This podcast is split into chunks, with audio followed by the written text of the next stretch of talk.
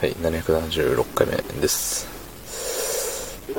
えー、今日も仕事でした。えっとね、まあ、あれですよね。仕事ですよ。ええうん、特にね、特に嫌なこともない一日。うん。で、あのー、なんかね、あれ、上司が変わりますよみたいな話をしたんですけど、そう、その、新しい上司の人と電話をする機会があって、まあ、お話をさせていただいたんですけれども、うん。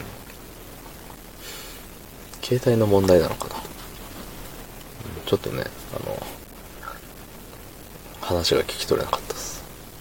はい、そんな本日、えー、9月20日火曜日、23時39分でございます。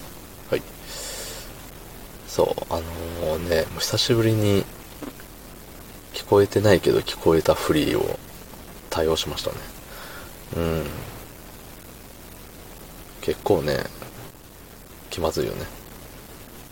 気まずいし、あのー、みんな知らないかもしれないですけど、あの、僕は声が低いので、うん、声低いんですって。そう。だからね、結構伝わらないんですよね、相手に。何々さんこれお願いしますって言っても、え？みたいな。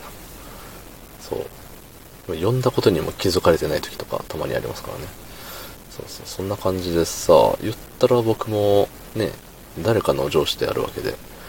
で、あのー喋って、まあ、たまにね、さ、冗談話もしますよ。うん。でも相手の顔がさ、なんかもうわかるのよね。その、あ、多分聞こえてないけど、あの、今笑うところなんやろうなっていう、その雰囲気で笑ってくれてるんだろうなっていうのがね、うん、わかるんですよ。そう、だからね、それを、ね、あ、自分も今やってるわ、と思って。でもさ、やっぱ、対上司ってなるとさ、しかも電話ってなるとさ、あのー、何？もう、一か八かよね。そう。はい、はい、そうですって。イエスの返事をするのも、なんか、うん、どうなんでしょうね、みたいな、その、なんか、うやむやな返事をするのも、なんか、笑うのも、もうどれを引いてもさ、違う時あるじゃない。うん。だからさ、うわ、気まずいと思う。気まず、わかんねえ、気まずい、どうしよう。さっきも聞き直したばっかだし、みたいな。そうそうそう。そんな感じでね。対面だと普通にわかるんですけど。電話、電話が壊れてるのかな携帯ショップに行ってほしいな。うん。まあそんな感じでね。うん。で、この間ね、全然話変わるんだけれど、あのー部下の靴がボロボロで、革靴っていうかさ、あのスーツの、スーツの時に履く靴よ。革靴革靴か。うん。がさ、もう、めえらいボロボロで、もう、もう何年履いてんのっていうぐらいボロボロで。かかとの部分もボロボロ。えっ、と、なんかの表紙に靴脱いだ時に見えた中、内側もボロッボロ。で、その靴脱いだ時に裏側、なんか靴がね、ひっくり返ったんで、裏側を見たけどボロッボロ。おー、みたいな。それ大学1年生から入ってんの？みたいな。そんなレベルの。うん。もうびっくりするぐらいボロボロでさ。いやもう靴買いん。もうね、ボーナス出たら靴買おうやって。ね、今年のボーナスしょぼそうですよね、ははは、みたいな話をしてて、ね、人に靴を買い替えって言ったんだけれど、うん。まあ僕もね、長らく靴変えてないから。そう。で、最近ね、その、歩くと右足の、えっ、と、土踏まずのちょっと上らへんがね、痛いなと思って。